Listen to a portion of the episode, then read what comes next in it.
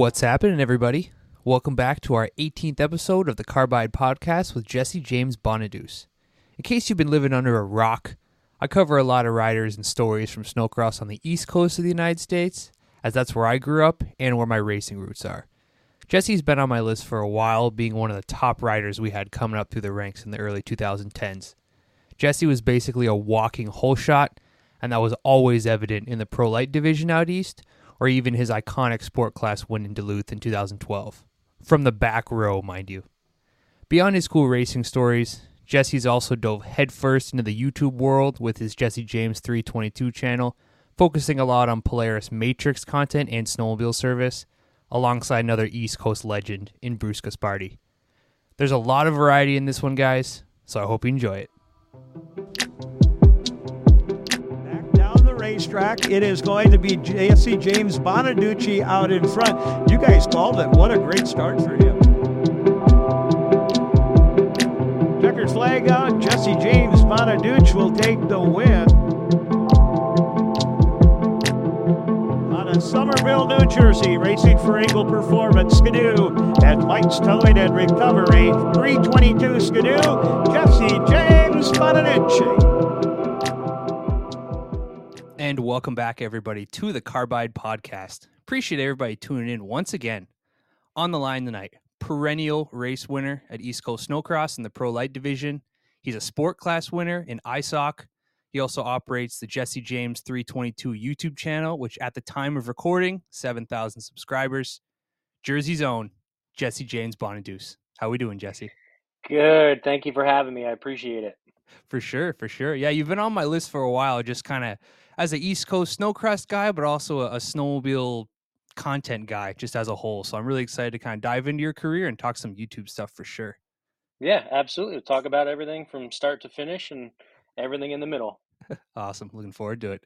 So, growing up in New Jersey, how did you kind of first get introduced to the to the power sports world as a whole? Like where did this all start for you?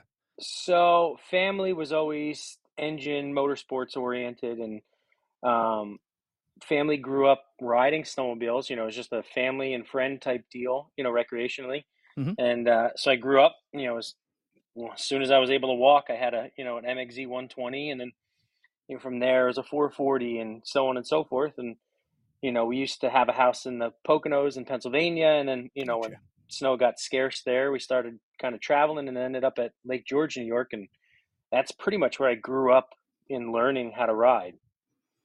Gotcha. Okay. Because I, I was going to ask about that. It's it's definitely my ignorance, but I was kind of curious what the snowmobile scene looked like in in Jersey. Because I always hear like, um, you talk to to Darren Mees or Garrett Meese, and they're like, yeah, we we traveled to ride. Like we grew up at, in the cabin riding. Like we never rode at home. So it sounds like no, never. Yeah, similar for you then. Yeah, once in a blue moon, you know, we were able to, uh, you know, kind of unload the sleds out of the trailer, and if we get like a random nor'easter and ride the streets, and Oh but yeah. there's no tra- there's no trail system or anything. So I grew up in a car traveling to find snow to ride our snowmobiles. Gotcha, gotcha. So in all these kind of travels, when did you first I mean, your family has some history in racing as a whole, but when did you kind of first witness some some snowcross racing or some snowmobile racing Um, as a whole? So there there was a race back in the day. It was um, oh man, I'm drawing a blank on the what the circuit was. It wasn't RMR. It was uh, East. Mm, drawing a blank. We'll have to come back to that. It'll come. It'll pop in my head at some point. But anyway, they used to have a race at Big Boulder in Pennsylvania. They Okay. had one at Big Boulder and they had one at Jack Frost, which is only like 45 minutes from me. So you know, I was used to catch it once in a blue moon when it was on TV, and I thought it was cool. And then um, I think one year, you know, as the whole family, we went there just to check it out and see what was going on. And at the time, uh, we were buying all of our sleds from Smith Marine in New Britain, PA, and their mechanic had a 440 race sled, a Rev. I think it was an 04, Mhm. 04, 05. And uh, we went and watched on Saturday, and then um, my old man ended up talking to the mechanic and be like, "Hey, can my kid try it tomorrow?" and uh, and then that was the beginning of the end. oh man, I I love that story. Yeah, it's Yeah. of course it's of course it's dad initiating yeah, it, right? yeah, yeah, dad, yeah. Being the racer in the back, you know, growing up his entire life too. It's like, well, yeah, you want to try racing? Sure, here you go. so yeah, it sounds like dad was super supportive from the from the get go. But did you get additional support from the rest of your family? Like, were they oh, all Oh, rallying yeah. behind you? Oh, without a doubt. I mean, it was it didn't matter what type of racing, and I mean, I'm sure we'll get into my car racing um, in the future on this podcast. But yeah, it was like wherever we went, we had 15 people. You know, family, you know, friends that are practically family. But yeah, we had a I had a huge support system anytime I went anywhere or did anything. Gotcha. So do you remember that first race then, like how it actually went? yeah, I'm pretty sure. I mean, I it was a ski mountain, so of course it's you know intimidating. Oh yeah. Um, you know, just getting on the sled, I have no idea anything about it, and uh, I think the one thing was there's like there was two downhill doubles in a row, and then I finally got the courage to do like the first one, and and then the second one I think I cased it and I hit the kill switch because it was you know in the wrong spot, and like that sticks in my head, but. I think in the finals, I ended up getting like fourth and fifth in the junior class. You know, back then it was, Mhm. what was I, junior? It was 14, 15. Yeah. It's pretty So- impressive then. Yeah, it was uh, obviously a quick learning curve. And, but uh, yeah, we had a, it was fun. And then, you know, that was when I got, that was when I got hooked and trapped into this, the whole racing world. so kind of going through the the junior classes and then eventually in sport you know i i do a lot of research for these pods half the time the information is not available at all which is really a bummer but kind of your junior class career and your sport class career before moving to, to semi pro and pro light what were those years like like were you competitive were you winning championships what did that look I was like su- I was super competitive. The first full year that I did, um, again back then, RMR was split up into East and West, I believe. Um, and I think I ran the East the first full season. You know, it would have been technically half a season for RMR in, in total, but I ran you know just the East races, and um, I was running pretty good. That's when Jake Scott came into the scene, so he was Okay. like he was number one competition. I ended up fracturing my wrist that first full year. So I missed one race, but then I came back. And again, I think it was four or five races or five or six races, something like that. And I'm 99% sure I got second in um, all of my classes to Jake. I think we Oh, were in yeah. juniors and sport together. oh man yeah i uh it hasn't been posted yet, but by the time this one comes out, it will. I just recorded an episode with Levi LaValle, and there's some there's oh, some no Jake way. there's some Jake Scott talk in there for sure. So Yeah. uh, Yeah. yeah, so Jake. Yeah. So from my you know start of my career, I had Jake as my main competitor on a Polaris. You know, I was on Ski-Doo this entire time, and Mhm.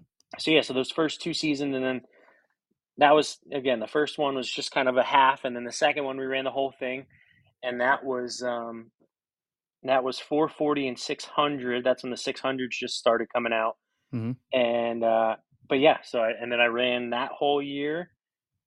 You know, full year, but jumping between 440 and 600, same as Jake did Mhm. and uh, yeah, I think I I think I finished second to him again uh, in all the championships. Oh man, yeah, I'm sure. Uh, sure that must have. I mean, he's he's a good friend of yours, so I'm sure it was cool. Yeah. But also kind of annoyed at the same time. It was, yeah, and I mean, it, you know, it was tough. And I came into the scene, and you know, we were just uh, really a privateer type team, and I didn't, I had no clue about anything sled related or, or you know, how to set them up, or I never touched anything. I mean, we nut and bolted the sled Mhm. and cleaned the clutches, you know, but that was it. You know, I never knew anything about different springs and different valving. I had no clue about any of that. So, you know, Mhm. I literally took whatever the manufacturer, you know, produced that year, and that's what I ran. You know, never rebuilt the shocks, never did anything. So, um, so yeah, I mean, it was aggravating, and Jake did obviously was beating me, but at the same token, you know, we were just still learning. We were, we were just kind of getting going here. Um, and then half, probably three quarters of the way through that second season, um, before I went to Pro Light, um, Ziggy uh, came into my trailer and introduced Mhm. himself and and realized, you know, and Ziggy's incredible mechanic also, and Mhm. you know, kind of was like, you're, you know, here's a couple things you can change as a rider, but like, what are you guys doing for this, that, and the other thing? And I'm like, Ziggy, this is the same sled I unboxed out of the crate. And he's like, he's like, pull all four of those shocks off and give it to me tomorrow Mhm. or tonight, and I'll give them back to you in the morning. and I did, and that that feature was the first feature that I beat Jake, you know, heads up. Oh, nice. Yeah. So then it was like then it opened a whole nother world of like, oh wow, these sleds are way better than I thought they were. so um, and then yeah, we went on. You know, there's only two or three aces left, so we went on the battle, and you know, he was dabbling in pro, well, semi-pro back then. Mm-hmm. Um, but yeah, and then that next year we jumped to uh, we jumped up to pro light. I think that's when they changed it to pro light, and that Okay. was with that was on the cat. Gotcha, gotcha. So that would have been the uh, the JAC team. Your your Yeah, first year with that program. Yeah, the Je- Jesse Ash and Corin racing Yep. team. So it was me, it was me, Ash Washcobb, and Corin Todd on that. Uh, yeah, I was I was going through some some old pictures of you guys, and you obviously you're just like teenagers at that point of just you oh know yeah, we were really babies. Crazy fluorescent gear and helmets and Uh-huh, stuff like yep. that, and it was yeah, some, yeah, we had pant. Yeah, we, we all had pant sagging design helmets that year, and uh, the sleds were big and green. And I mean, however, those sleds worked. They were unbelievable. And you know, we had Corin, who was very knowledgeable. He was racing well before I was, and Mhm. his father was incredible mechanic. And we had a guy named uh, John that was helping out because we had so many sleds that year. John was really good. So those sleds were rocket ships and they worked so good. So it really made my pro light first or pro light debut. It looked like I was a, a rock star because of them things. and this time too, because there was probably there's probably still an open uh, semi pro or a pro light open class at this point. They- Do you guys have mod sleds or just stock? They they just got rid of them. oh, okay. They just got rid of them. I think that year that we all bumped up, they got rid of them. Um, so that was a bummer because I thought I always loved the mod sleds. Mhm. Um, Pro still had open. Um, Corin ran a stock sled all the way up until I think like the last two races or so. okay. Um, but yeah, my luckily, I mean, my number was three two two, as everyone knows. And uh, that year when the sled showed up, there was one where the VIN number, the last three were three two two. It was Oh, actually supposed. It was supposed to be Corin's, like on paper, it was Corin, but they gave it to me, and that thing was a, just a rocket ship. So even when we built his mod at the end of the year, we still couldn't get it to beat my stalker. We oh, got Oh, really? it like we got it like head to head, but it was that thing was just unreal. And I think we made one clutch change the entire year at the last race because it was a a ski mountain. But other than that, that thing stayed stock, and it was just it really was it was a rocket ship. So at this time, you had only been, I mean, if you look at the timeline, you'd only been racing for like three, four years before Yeah, moving up to, to Pro yeah, Light. that- yeah, that was my third year. Wow. I two two years, and then we got thrown into the into the mix. So was moving up to Pro Light, was it, you definitely had the talent for sure, but you know, I, I talked to, you know, uh, Lincoln Lemieux when he jumped up to, to Pro Light, his was all based on contingency. He's like, I, Mhm. my dad's not letting me race if there's no money involved in it. Right. For, for you, was it similar or were you really just trying to chase the competition? No, we were chasing the competition. Um. I want to say Jake was still with us, but he might have jumped right to pro. I don't even remember where Jake went, or he might have went out west at that point. Either way, doesn't matter. I think he did go out west. Um, but yeah, you know, it was he was my main comp, and then he left, and it was like, you know, you know, we're really going to start chasing this thing. The only way to get better is ride against faster people. So, you know, we made that jump, and it, and again, luckily, you know, the team that we had put together that year was awesome, and the sleds were great.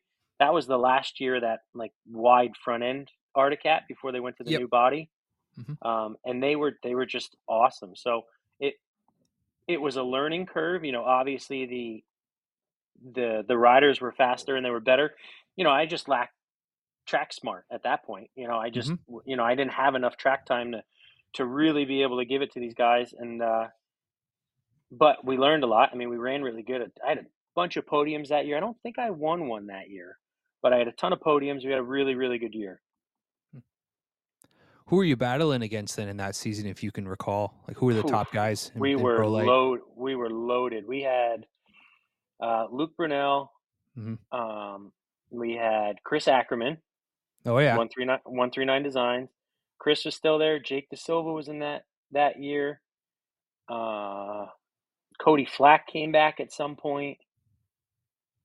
I want to say Leo was running with us, maybe, or he might not have been yet that year. um, there was what was the name? Ruggiero was the owner. I can't think of the team name. He had uh, Jacob Muller. Yeah, because this was the the toxic. He's probably still toxic, Toxic. racing. Toxic, yeah, yeah, yeah, yeah. And then they had a falling out, so he started racing for Bruce at the end of that year. So we had him to deal with that whole year. I mean, we were loaded with guys. It was like every heat race was a, a feature, really.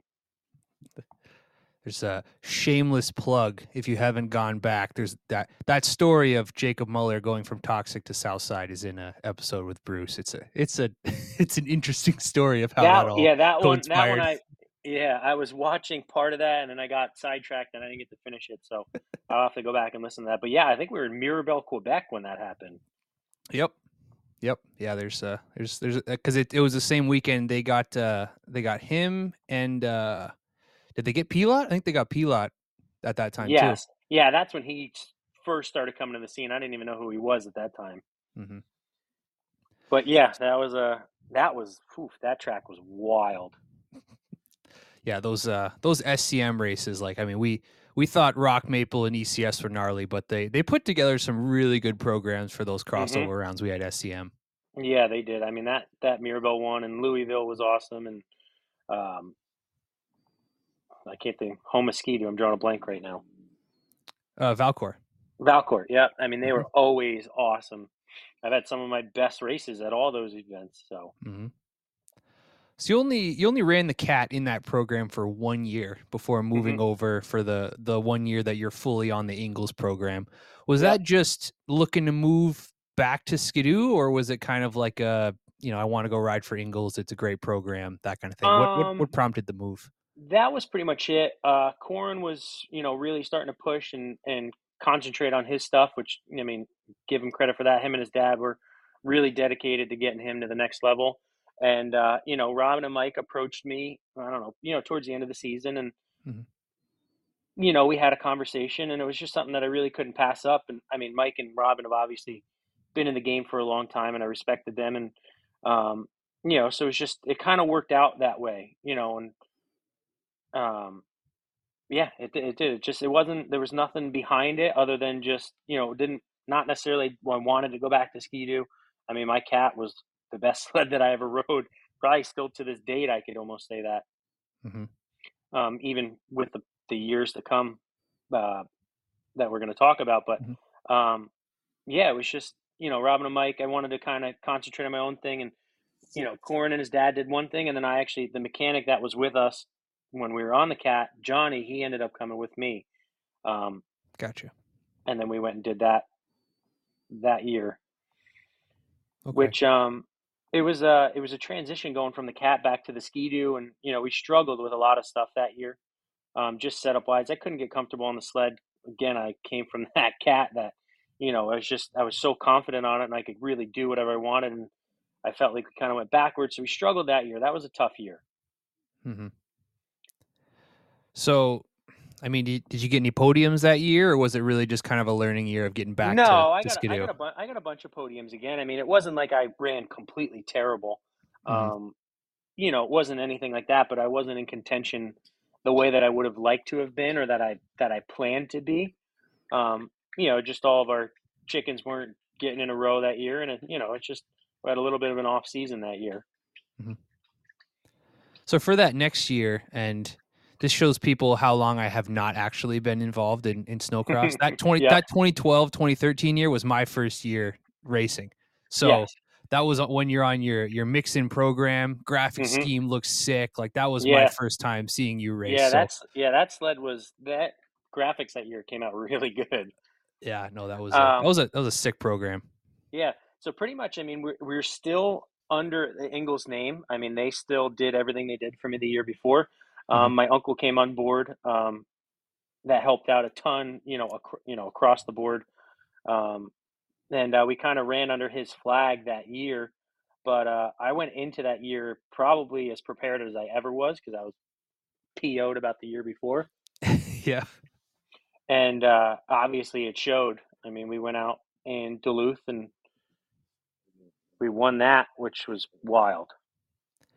Yeah, I uh I definitely want to get into that because it's you know we've I've talked about it quite a bit on a lot of my episodes, but there's not these days we see East Coast guys having success, but it's usually the East Coast guys that are moving out there full time, Mhm. basically. Yeah. Very rarely does a guy who's basically just running Duluth and Canterbury and then going home Mm-hmm. actually like really, really stand out. And yeah, you ended up winning the sport final at Duluth for the 2012 2013 season from the back row.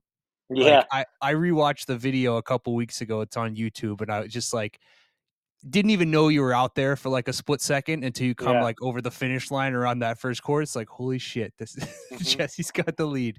Yeah, it, yeah, but uh, by the first corner we had it. I mean, not Mhm. the whole shot corner, but the corner at the bottom of the hill.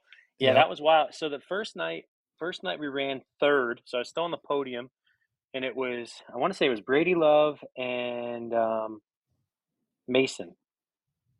And the next day we went out, and I went one, I went two one in my heats or one two, and that put me in the LCQ. Like we had a, I think there was a, I think there was a hundred and ten or hundred and fifteen entries in sport Jeez. that day. So like if you didn't go one one, you weren't on the front row.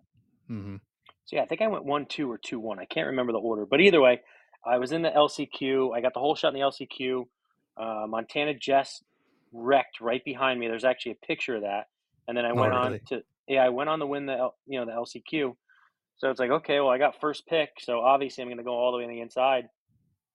And on the parade lap, it's like we're gonna just throw a hail mary here, and like I found I'm like, if I hug this one corner, you know, this one side, it's way flatter than all the others. You know, if I fan out, I'm like, so I just gotta just turn it and go. And I mean, I did, and everyone went wide, and I cut underneath, and it was like, holy crap, we got one shot to do this, and uh, it worked. And I had the lead by I passed ten sleds and 60 feet, and You know- then went on, went on to went on to win it, and just ran away with it. I'm sure you're going to say you had the confidence like any racer always says, but it's a daunting task for regional guys to go up, especially like when it's when you're only racing there a couple times a year. A lot of times, at least back then, regional pro light was was close to national sport, but it was still a tick off just because there's more guys, you know. Without a doubt, So- yeah, without a doubt. And the tracks are so different, and setups Mhm. are so different. You know, it, it's not the same ballpark. It's not the same playground by any means. sure. Um, you know, on the national level, you have got you know just the support and the guys setting the sleds up, or you know, yes, we had the Ziggies of the world and we had the the Bruces of the world that you know were really good from the East Coast. But aside from that, it was a lot of just guessing. You know, again, and even on my end, it's like I, you know, I don't have that knowledge or that that backing to really get a sled to the kind of level that I think it should be at. Mhm. Um, so yeah, no, it's definitely you know, and again, just the tracks are so different. Um, so it took it took a little while. I mean, yeah, even practicing at Shearings, you know, that track just is a a, a whole monster. So you know, it's it's good Yep. conditioning, but it's still not what like the national tracks are. So um, yeah, it's definitely uh, it's I wouldn't say frightening, but yeah, it's scary. Like you know, a lot of other people, you gotta have your T's crossed and your I's dotted. Yeah, I the uh, the first year I ever raced uh, Duluth when I was in college, I was never crazy fast on a snowcross track. Don't get it twisted, but like I actually got the whole shot my first heat, but I had never been around that many people on a start just because ECS never has that those that amount of guys. So Right. going into going into the rhythm section, I like basically hit the brakes because I was like, I've never I've never gone through a rhythm with this many guys, and I know Mhm. they're faster than I am. Oh yeah, that, you know, like they, it's a it's a daunting task, no doubt. yeah. It's uh, it's definitely nerve wracking for sure. I mean, you know, I had a couple years with with the East Coast circuit that we did. Again, just to, you go back to that Euros on Cat. I mean, we had so Mhm. many good guys there.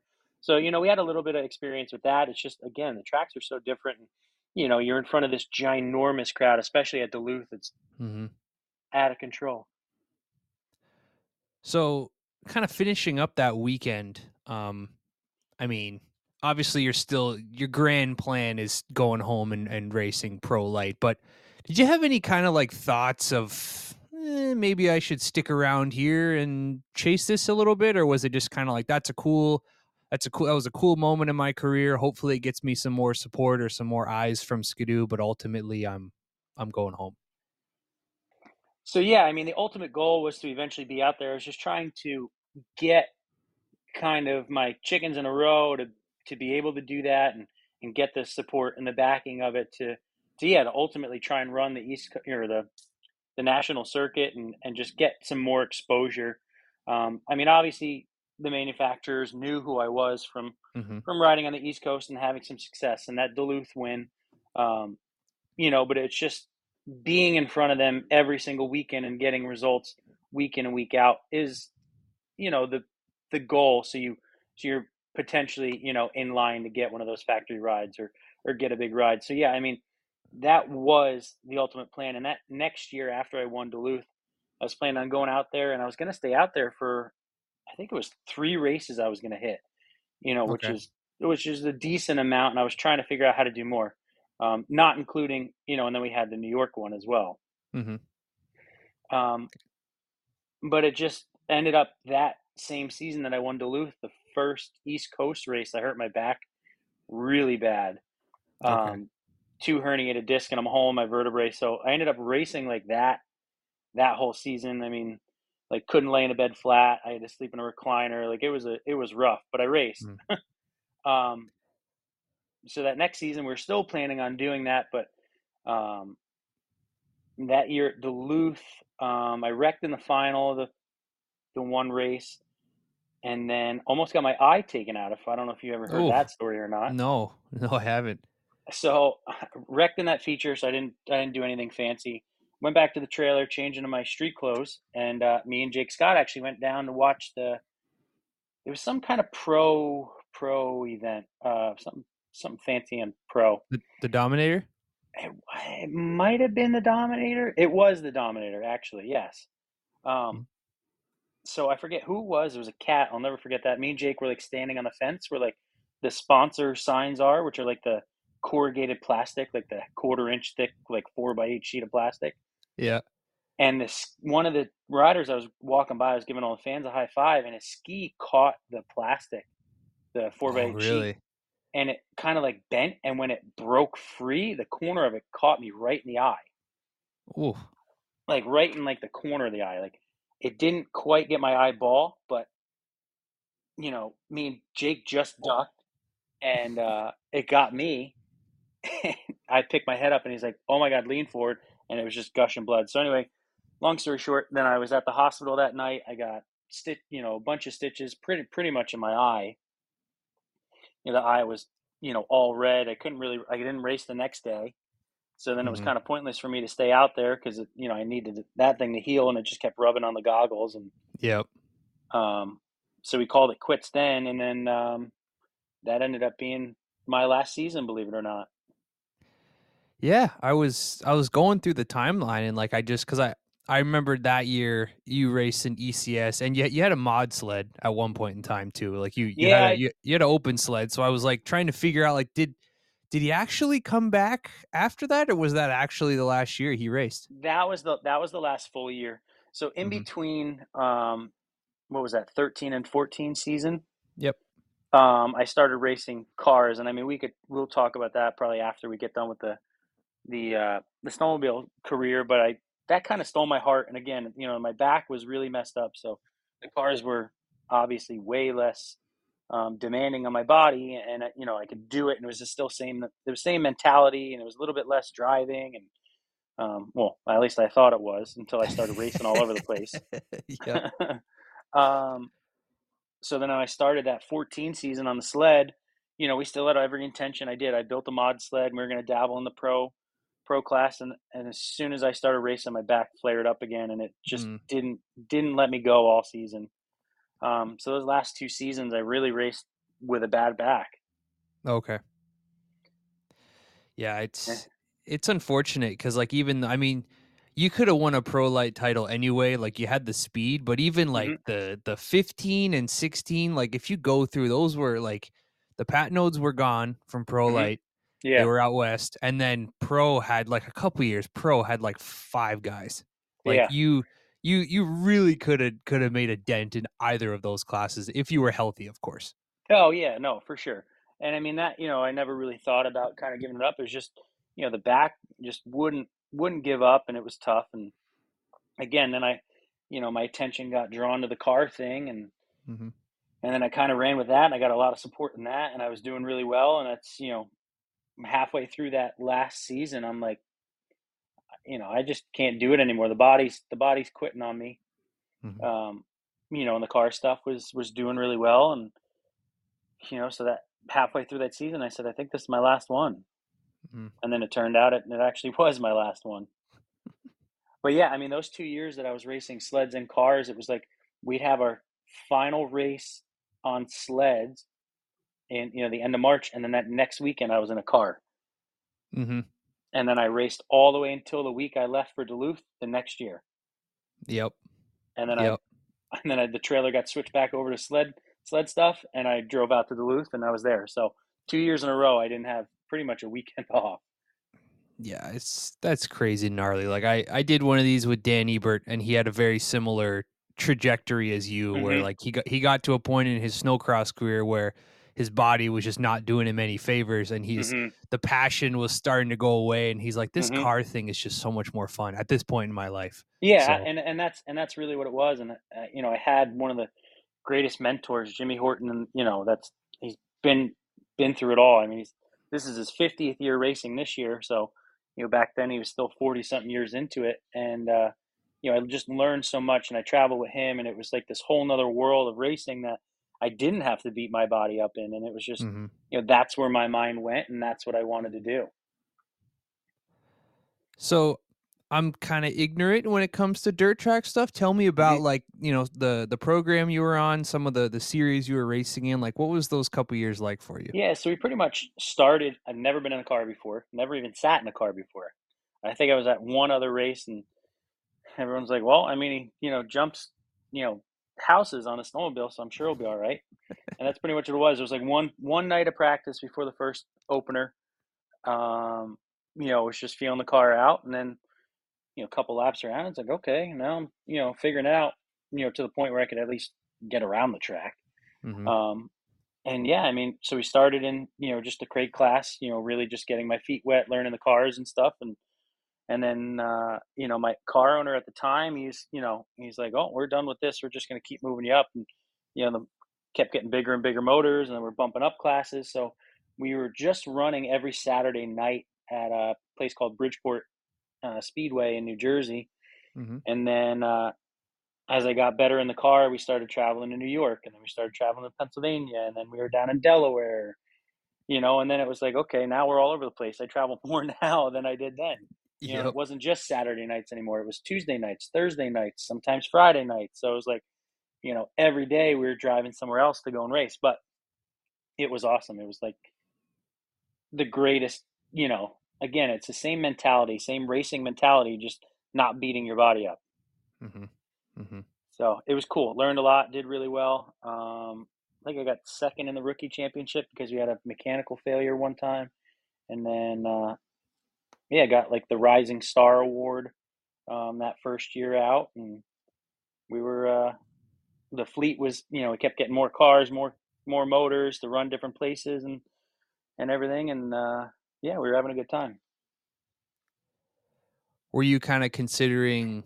I mean, you went all in on snowcross for a long time, and in, in in a lot of ways, you were all in on this too. But did it? Did you consider like basically just saying, "I want to, I want to chase this now," or was it still just a just a hobby for you? I no, it was it was full time. It was we're Okay. gonna chase this, and we're gonna we're gonna be you know we're gonna be someone in the sport. Um, unfortunately, I think just from racing nonstop and even throughout the snowcross career, I did a lot. You know, I drove the truck, I did the maintenance on the, s- you know, I, everything was Mhm. really on me. You know, as a 16, 17 year old kid, and then when the car thing happened, then that was you know that two years in a row where I had no, had no you know no off weekends, and I pretty much just got to a point where I was like, I can't do this anymore. Hmm you know? So that dream of that you know was kind of just going to be put on hold. And and then i got a job offer to go down to north carolina and build uh, outlaw late models for lucas oil. Mhm. and uh, i just went down there to go do that and kind of take a break. And i've kind of been kicking myself for doing that for a while and i think about getting back in the car pretty much every single day and i just Mm. been fighting that urge off because if i'm if I'm going to go back and do it, it's going to be 100%, and we're not going to, you know, quit until we're one of the best or the best. You know, so it's like you know, it's not just hey, you know, we're just going to go and do this every now and then. Like if we're going to do it, we're going to do it. So um, I've uh, definitely been fighting that for a while, but yeah, that was the goal. It was to go and and be the man.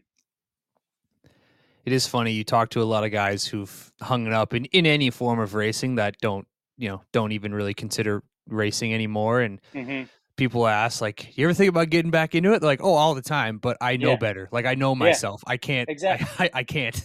exactly and, and you know and that's the problem i mean i guess it's mature of us you know we're not the Mhm. young dumb and uh, racers that we once were or that you know just didn't care and just wanted to go and win and and i guess we could kind of shove our ego, ego to the side every now and then once you get a little bit more mature but it is it's tough. I mean you know i'm still involved in the dirt racing a little bit here and there. I go still help jimmy who's still racing and Mhm. um so yeah it's tough. I think about it. I really do you know and i i met so many good people along the way and you know if i wanted to do it i know i could i'd have the backing and the support to do it. It's just Mhm.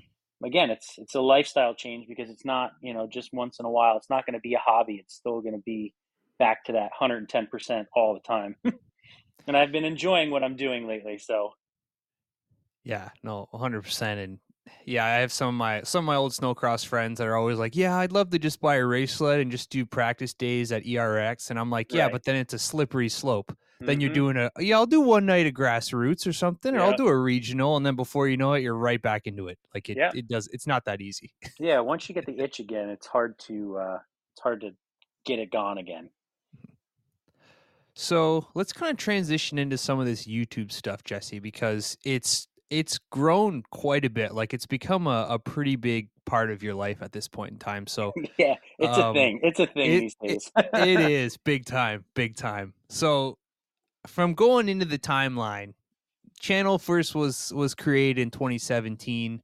I don't know what it looked like in 2017. If it was just you uploading nothing, okay, Nothing. fair. Never even uploaded. first, uh, first up. Uh, that must have just been when I made my account, I guess. Exactly. Yep. Um, but no, first video was right around this time in 2020. wow. Okay. Yeah. Um, yeah, it was. Uh, so time. I mean, timeline from when I went down south to to building the cars, and then I came back up and I got back into snowmobiling just recreationally for fun. A buddy of mine let me borrow a sled, and we went up one weekend. And then I bought my own sled, and it's like, okay, here we go again.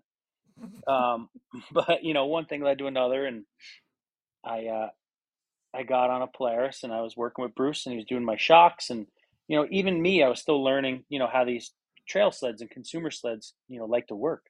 And Mhm. every avenue I went down to try and find good information, it was just mm, eh, no. I mean, I obviously had a good understanding of sleds from the racing thing. Mhm. Um, so I'm like, what are these guys even talking about? So then I, you know, I called Bruce and I'm like, hey, I saw this last night. And he's like, nope, wrong. Nope, wrong. nope, wrong. And I'm like, okay, someone needs a place to go that they can be like, all right, I trust this guy or guys, and you know, talking about maintenance or setup, and just try and get everyone remotely educated on these sleds. Mm-hmm. And that's where the channel started. That's what it started as. It was just, hey, I'm going to do some cool builds and uh, bring you guys along for the ride, and whatever happens, happens. You know, but it just be a place for people can go and and learn, and that's exactly what it turned out to be, and it just blew up more than I anticipated it. I guess you'd say. Yeah, I'm I'm in a similar boat as you, like just younger guys where I have any question at all, the first place I go is YouTube. And if I can't Absolutely. find if I can't find the answer there, I'll look, but if it's if the answer's not there, it's it's Mhm. probably not going to happen. I'm probably not going to Yeah. go down that route. So, Everything is on YouTube. mhm. Everything's on YouTube. And I had a really good friend that started a channel way back for diesel trucks, and that exploded and took off. So I had some little bit of background of kind of what you had to do to make it work, and um, you know, I just stuck with that. Just stayed consistent, and you know, grew and grew and still grown. Like I said, you just we just touched that seven thousand mark, you know, just the other day. Mhm. And the goal is to grow it as big as it'll get. So you kind of identified the the gap in the market and and what you really wanted to produce for content, but what was there hesitation? Like, I mean, I mean, I host a podcast. There, it's it's scary, man. Like the first Yeah. before you get into it, it's it's scary.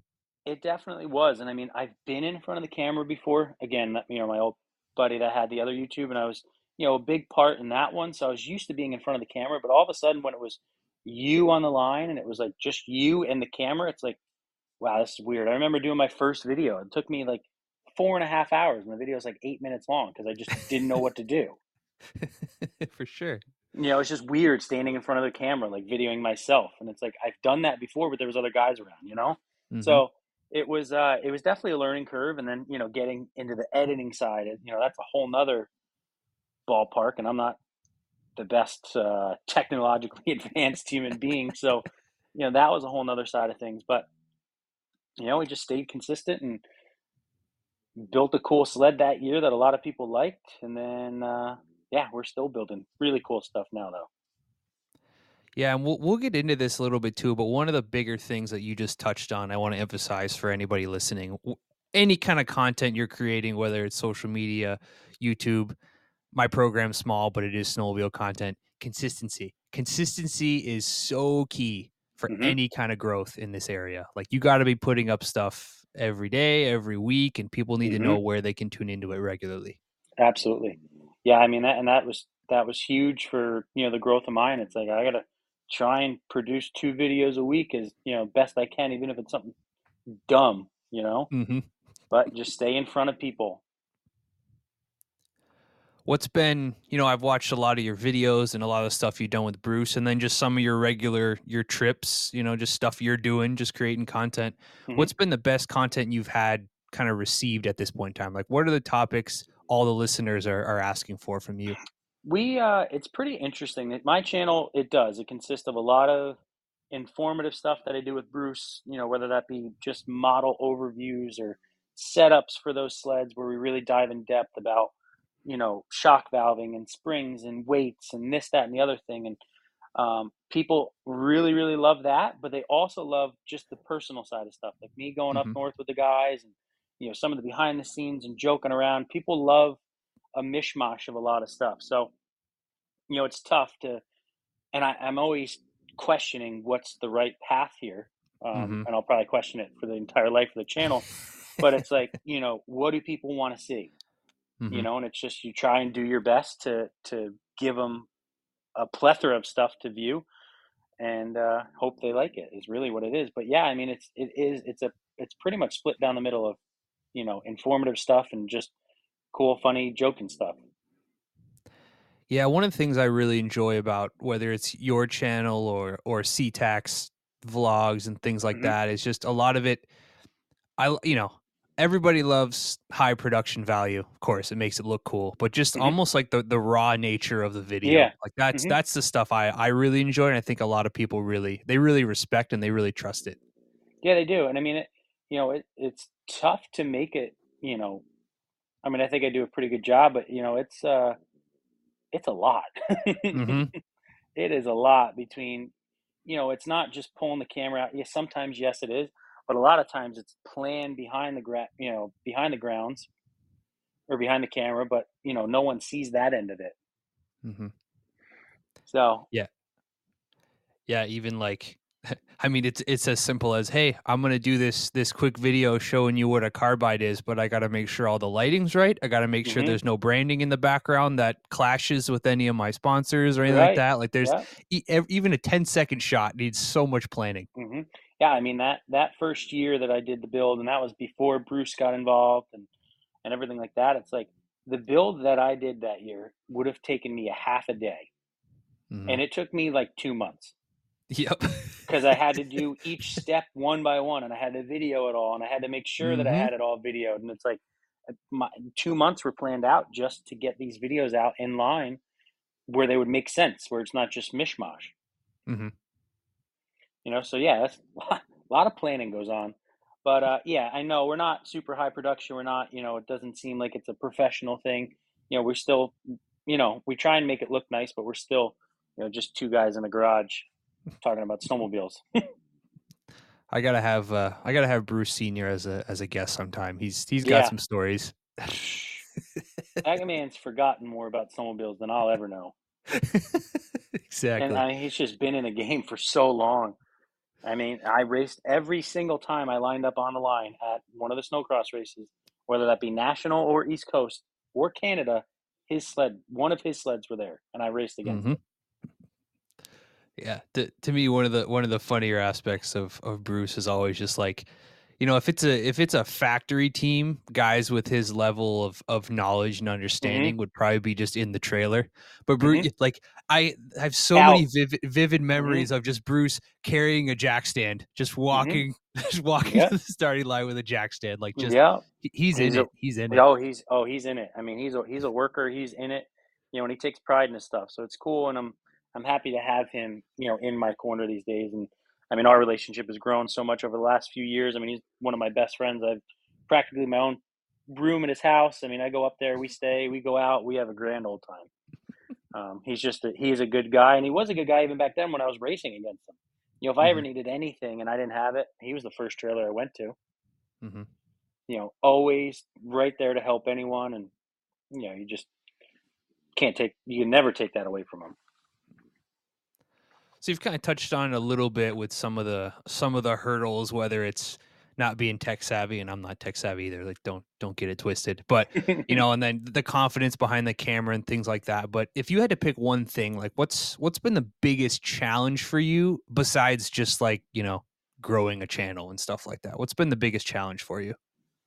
Getting thumbnails, actually. oh, really? Yeah, they're miserable. They're so hard.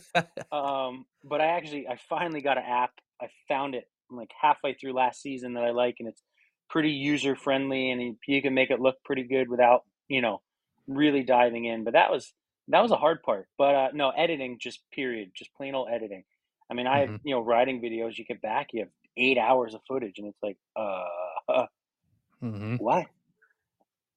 You know, Yeah. that's that that's the tough part. You know, that and again, that's aside from just plain old making content and, and making sure that you have something to post. And a lot of times you're fighting just like, hey, I actually have like a solid 40 minutes worth of good content, but if I'm only getting like an average of 20 or 30% consumption, Mhm. I got to I got to make a 10 minute video at all that stuff if I want anybody to watch the whole thing. Mhm. Right, and that's it. That's the constant battle too. Is you know you're looking at the analytics and you're trying to figure out you know do people like longer videos? Do they like shorter videos? You know what is keeping their attention? It's hard. It's, it's a lot that goes into it. And I mean, right now, my biggest thing that I'm trying to figure out, and I had a big conversation with Bruce about it. It's like you know, in my analytics, 77% of the people that watch my stuff are not isn't they're not subscribed. Yep. and it's like Yep. what what if why why is there this gap here i'm like if 70 i'd have you know almost 20,000 people at this point Oh yeah. No, it's You I, know. I I feel I fight the, the same battle you do every day when I look at the the total listens on an episode and it's like Mhm. five times what the follower number is. Mhm. Yeah. And you're like something's something's not adding up here. yeah something yeah something strange here so trying to figure out how to just grab more people and get them to you know just hit that subscribe button that's all it is I would imagine too. You know, you're you're pretty you were pretty active on on social prior to the the YouTube stuff too, but the Mhm. the social media component of of find getting people to find the YouTube channel and promoting Yeah. it there that's a whole different beast in itself. hmm Yeah, and then you know the like just like you said, I was very active on social media just with my own stuff and everything like that. And when I first started the channel, I think I did a good job juggling it. But now I've gotten so you know stuck on just doing the YouTube stuff that I, I have slacked on my social stuff, and you know that's not good either. You know, you need to kind of hit everyone from all angles and really, you know, get them to know who you are. You know, whether that be on YouTube or on Instagram or Facebook or anything like that. So mm, it's tough. It's a juggling a lot of stuff, and then you have Twitter on top of it, or uh, not Mhm. Twitter, TikTok, Oh and yeah. it's like, hi, yeah, yeah. It's like eh, you know, it's just like it would be a full, legit full time job to post on all them all the time. Yeah, and that's why I, I give a lot of credit to the guys that that still have full time jobs. I mean, we, we both Mhm. do, but guys that Yeah. have full time jobs and are able to post like five times a day and do all this Mhm. kind of stuff. Like that's that's a chore, but I have mad Yeah. respect for people who can do it. Absolutely. I mean, but you know, it's it's kind of what you got to do to get on the map, hmm and uh, it's just trying to figure out a way to to juggle it all. You know, twenty four hours in a day, everyone gets it. Just how you use it. So at this point, I mean, I know uh, I saw you got to do a, a little event at uh, at the Big East show. Uh, Prusak had you out there, you and a couple other uh, couple Mhm. other guys talking about kind of your your world because these Mhm. days you you guys are media in a way. You're content contributors in the snowmobile world. So I'm going to ask you this then: What are your thoughts, just generally speaking, on the media landscape in in snowmobiling as a whole? Whether it's YouTube, magazines, podcasts, like what are, what are your thoughts? Where where do you think we're at? Where do you think we can improve? Anything?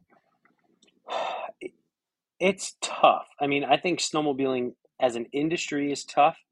hmm Um, I think our winters are getting shorter, which makes it ten times tougher. Oh yeah. Prices of prices of everything are through the roof. Um, and I just think we, I think everyone is doing a good job. I think all the YouTubers are doing good. You as podcast, I think everyone's doing a good job of bringing good publicity to the sport and trying to get new people into it. You know, it is it's an upward battle though, just due to the fact that again our winners are getting shorter and everything's getting more expensive. hmm Yeah, I think a lot of times people, not I don't want to be a Debbie Downer, but a lot of people severely uh, they overestimate how big the snowmobile industry is. They Yeah. they think there's a lot more money and and product to go around. Mm-mm. In a lot of cases, it's it's a really small world, and it's a lot of it's a lot of B two B stuff, endemic sponsors and things like Mhm. that. So um, we got to continue to support it as enthusiasts as much as we can. Absolutely, yeah. And I mean, now you know. Again, I I I started the channel to give people an ave- avenue to go down to to learn about snowmobiles and learn about setups and X Y Z. But at this point, yes, we're still doing that, but we're also bringing good publicity to it. And I do. I feel like almost like a promoter of snowmobiling in general. You know, not wasn't necessarily my plan for it. And again, I didn't really anticipate kind of being in the position that I'm in right now. But you know, it is. It's huge, and we have you know little kids watching, and you know they're the future of the sport. But again, you go back to the demographics, like we talked about a little while ago. Mine are 45 to 55 year old guys. That's my big. That's yep. my biggest demographic I have. I I believe it, but at the same time, that's pretty that's pretty cool. Only Mhm. because that's a big age bracket for the print media guys as well, Mhm. and usually the YouTube or or podcast is a lot more younger guys. But it is cool to see that that's that's the core group of your guys. Yeah, it is. It is. And I mean, you know, underneath that, you got 35, 45. I think that's number two. And then I even got like 65 plus guys. I'm I'm repping the uh, old timers here. Oh man, that's that's sick. Yeah, But it no, is. it's, uh, Yeah, I mean, we got to get some. We got to get the younger, you know, the, the kids, kids. I'm not talking about teenager. Well, I mean, guess teenagers, but um, you know, we got to get the little guys into it and, and get them enjoying the sport, and they're going to be the future of it. What's uh? Do you, this one's off script, but do you have any cool like any cool fan stories like when you were at the show or anything? Anybody like a bunch of people walk up, oh yeah, Jesse, I watch you on YouTube, stuff like that.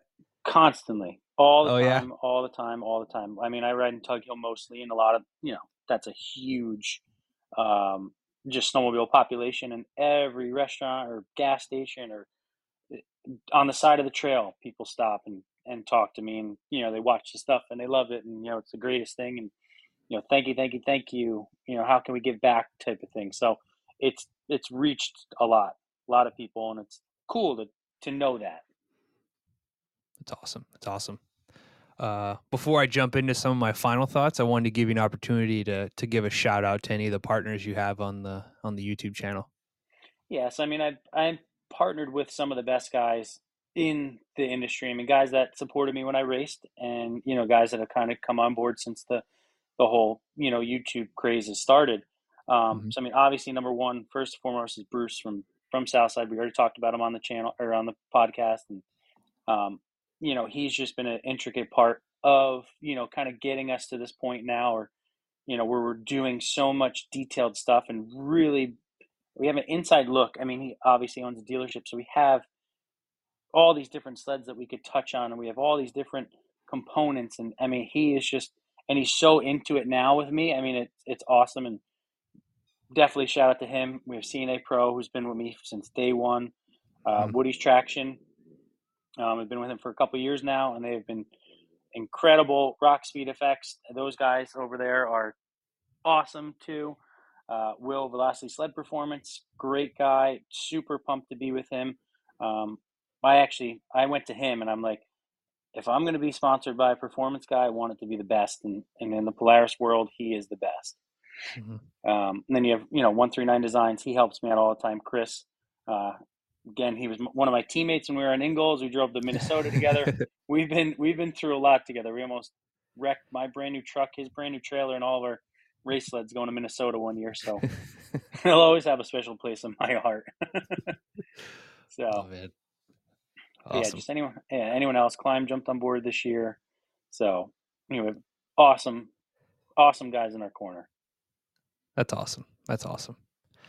So I want to jump into some some final questions for you here, Jesse. Mm-hmm. So granted, you only actually raced you didn't race snowcross for for a ton of years if you actually look at the timeline, but you had a lot no. of fast teammates in some of those years. So I'm curious if you had to pick one teammate you had, and don't say Matthew Marin because everybody said Matthew Marin. Who's the most talented teammate you think you've ever had? If if it wasn't for Matthew. if it wasn't for Matthew, who would you say? Okay, because that that would be my number one. but no, if it wasn't for him, and he was actually never my teammate, but it would be Pilat. Oh yeah, Michael Pilat. Okay. He okay. he had raw talent. He was annoying because he was so raw.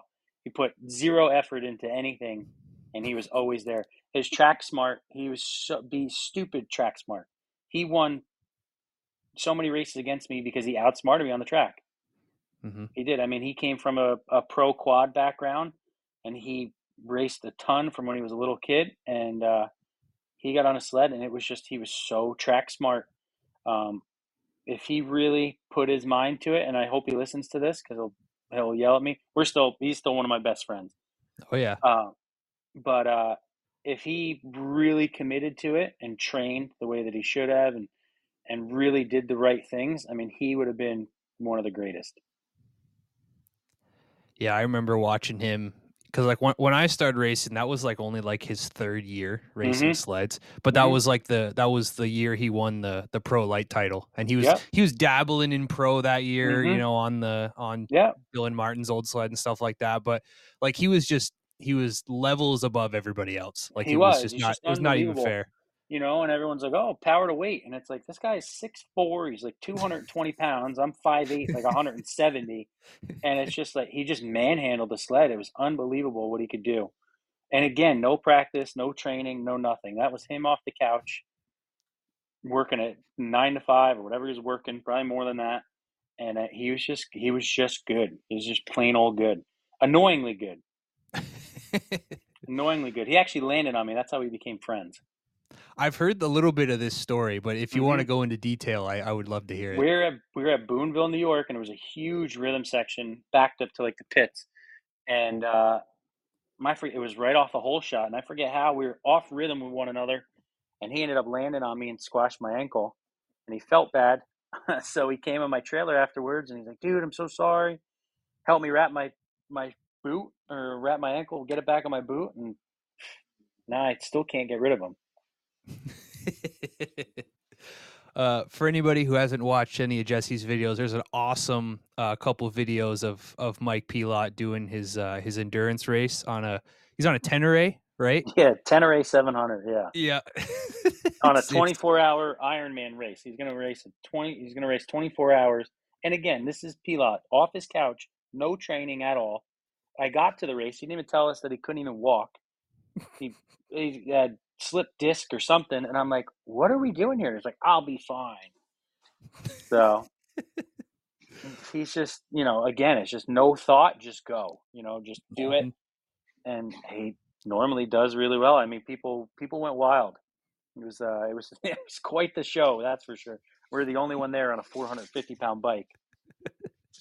yeah, it it it sounded good. Like you watch a video, I think sounded good in the woods. It was it was it did. Oh, cool. Oh yeah, no, definitely cool. And you know, it ended up being the bike ended up was just too big for what we needed. So it's it's completely ripped apart now, and it's got a ton of custom one-off stuff, and it's getting a YZ450 front end on it. It's like, here we go. Oh man. So looking back, um, kind of mentioned you stepped away from racing just because you were fighting fighting your body, which I think a lot of us can a lot of us can relate to. But you know, Mhm. Under different circumstances, do you wish you would have stuck around a little bit longer, or are you kind of happy with with where how it ended? I mean, I am happy with how it ended. I mean, I went off on a good foot, and I mean, we were still competitive, and I wasn't. I definitely didn't, you know, stay around and and just drag it out longer just because I loved it. I mean, I definitely stepped away when I was still competitive, which I mean is tough to do. Um, Mhm. But I wish I knew now or then what I know now about fitness and and your body and everything because I would have been able to to figure my stuff out, and I definitely would have been able to not have that back be as bad as it was those last few years, and I, you know, I might have been in it a little bit longer.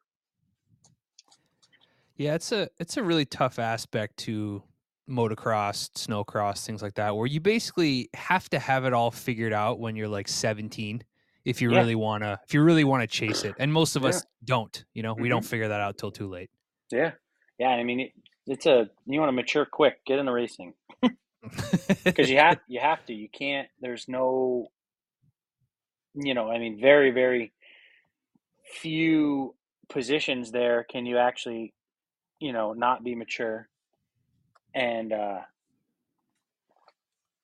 and um, you know, be able to do that. So, you know, I was 17 years old, just got my license, and I'm driving a 350 dually and a 40 foot fifth wheel across the country, and it's like, well, figure it out, Jess. You know what I mean? It's like you're driving to Canada in a, in a snowstorm, you know, by myself, and it's like, yep, gotta go Mhm. race. Here I go. So, you know, it's it's. I grew up quick. For sure. For sure. I'm trying to think. I was. I don't even think I was 21 when I when I retired from snowcross. Oh, really? Yeah, I'm pretty sure I wasn't. Ugh, Or I might have just turned 21.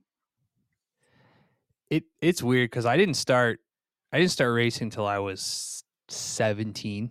Mhm. And at that point in time, it's already too late. Like you're not Yep. unless you're like a unless you're like a Pilot or you're like a Mhm. Ryan Springer. Yeah, it's- yeah. It's, it's it's too late at that point in time. Mhm. So it's it's rough sometimes. Yeah, it's tough, and I mean, it, you know, it's, it's just the way of life, though. You know, you got to hit it Mhm. right, and you know, I give all these guys credit that are doing it at a professional level because it's not easy. It's not easy at all. Mhm. You know, and it's aside from physically draining, it's you know, it's mentally draining too. Mhm. You got all you know, a ton of people relying on you to perform, and you know, sponsors and contracts and this, that, and the other thing, and it's a lot. It's a lot, especially like you said, because they start so young. You know, and you have the 17 year old signing contracts and stuff, and it's like, hey, we're relying on you. Let's go. yeah, and I But think th- there's a the level of that world. there's a level of that too where you see pretty much any of us when we finally step away from racing we almost like just take like a year off and don't even think about snowmobiles like you just you, Mhm. you live it for so long and you just need to step away and you Yeah. just don't want to think about it for a little while And I did. There was a whole winter where I didn't even touch one. Hmm I just Yeah. didn't even want to be around it because I didn't want to get anything in my head, and you know. And then I came out. Why did I came out of retirement at some point? oh yeah i remember there was a picture of you on uh, on danny's stock sled and i was like Mhm. oh here it comes he's Mhm. back in it Yeah, yeah. I was very, very out of shape for that, and that was a that was a rough one. And then I came out of I came out of retirement again. I think a couple years later, I was in really good shape, and that was like, oh man, I could do this now. and Uh, I fought it, and I actually I got second in pro lite feature. oh really Yeah, I was in Lake George. Oh, okay. Oh yeah, that that that could have been. I'm sure you were thinking at that point in time, like, dude, I'm I'm competitive. Like this, this, Oh, this without a- could be it. Without a doubt. There's a picture of me hugging Pilot after the race. I was like, I almost went, I jumped into the pro feature that day too, right after the pro lite. really? Hmm Oh Yeah. man, it's if it just for anybody listening, like that's there's not much left for for racing on the East Coast, but it it would have been it would have been really cool to see Jesse make a comeback. That would have been that would have got a lot of attention. Yeah, I think I'm going to dabble in this whole cross country thing this year. Oh yeah.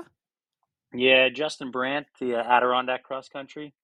He's got Okay. a ter- he's got a terrain race, um, I think in Salisbury, New York, I want to say. and uh, the plan is to run that that weekend and probably throw my ring right in or my hat right in the pro ring and see what I do. That'll be pretty cool. Yeah, I, Yeah, I I tried cross country a couple times, and it was it was back when I was still racing snowcross. So I was like on Mhm. my RS, and it's not Yeah. set up for it anyway. no, But I you know I I thought like snowcross required crazy amounts of fitness. no. Cross country, dude, Mhm. gnarly. Yep. yep. Cross country. I mean, they definitely have their own, you know, niches, but yeah, fitness is something you need for both across the Mhm. board. And it's amazing because people have no idea that's even a oh, thing. for sure, for sure. Until Like, you do you actually try it, Yeah. yeah, What do you mean? It's like, yeah, okay. yeah. The the my favorite one is somebody says, "Yeah, I'm pretty fast on the trail, so I should be Mhm. really good at cross country." Yeah, all right, yep. Okay. we'll see. Yeah, it's not normally the case. not normally the case, but So, if you could give any advice to any snowmobile enthusiasts who are kind of in a similar boat as you, where they they want to create something on their own, they want to create something bigger, they want to become a, a content creator, whether it's on a small scale or or maybe bigger with a with a big YouTube channel, what advice would you give those guys? Yeah, it's so funny. Um, I answered this question at the Big E show too, and it's just dream big. Don't let anyone tell you that you can't do something because you can do it. You just got to try, be persistent, Mhm. and do not give up. You know, if you have that drive and you have that want, then there's nothing that is going to stop you. You know, there's going to be hurdles along the way. It's going to suck from time to time, but don't give up. Dream big and don't give up. And it's also it's also a slow burn. Like it's a it's a it's an uphill climb, but Mm, you just gotta constantly. you gotta keep at it. Mm-hmm. Yeah, and that's what I mean. You don't give up. Like hurdles, there's going to be, as my parents say, I used to walk uphill both to school, uphill both ways in the snow. And it's like, yeah, that's kind of what we're at right now. So, I mean, it's you know, it's tough. It, it's a slow burn. It's not an overnight success. Very rarely is it an overnight success, I should say. Mm-hmm. And you just got to stay consistent, like we said earlier in the podcast, and just keep chugging along. Keep chugging along. Don't get discouraged. Just keep going. Any cool things on the horizon for either the channel or the or the merch line with 322 Um, threads? Yeah, so that is actually a good plug. I didn't even plug my own merch on this entire thing, so thank you for that. um, yeah, we're gonna try and try and get another another line of uh, clothing coming here, a little bit more snowmobile specific for for the guys that want that kind of stuff, and uh, working on another giveaway. Just trying to figure out exactly what I how and what I want to do. Um, that seems to be the cool thing to do these days. So we're going to jump on that bandwagon. We've already done two of them; they've been successful. So I'm going to keep doing that. And then uh, this year, as far as sleds, we're just going to keep building cool stuff like we've been. I mean, we're already Bruce has already got a bunch of stuff. My sled hasn't come in yet. His sled's in, so got a lot of cool, cool builds coming. So you know, we're just to keep doing our thing and having fun and bringing the camera around to, to video it. Awesome. Awesome. Looking forward to it for sure. Well, thanks again, Jesse. Really appreciate the time. Uh, you kind of been on my list for a long time. Ever since I started, I was just going through the roster of East Coast guys that I knew would be would be fun to chat with. So, Mhm. um, yeah, super cool to chat with you. And yeah, I've really enjoyed the the YouTube growth as well. So, um, super supportive of that. Thank you, and I appreciate you having me on here. I mean, it's you know honor to be on here and you to spend this hour and whatever it is with me and talking sleds and you know my entire career. And I do. I just appreciate it, and you're doing a hell of a job. You know, doing what you're doing on your end. I really appreciate that, man. Really do. Thanks, guys. Appreciate it. Jesse James Bonaduce on the Carbide Podcast.